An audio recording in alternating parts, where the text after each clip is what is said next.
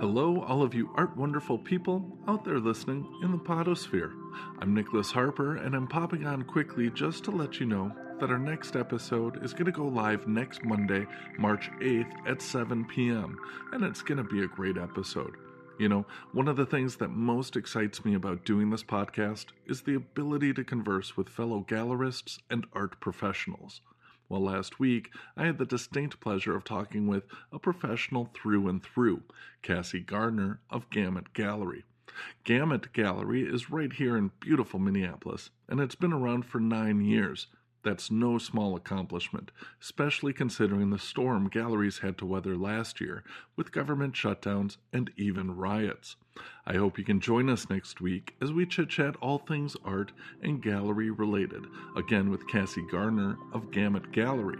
You can find them online at gamutgallerympls.com.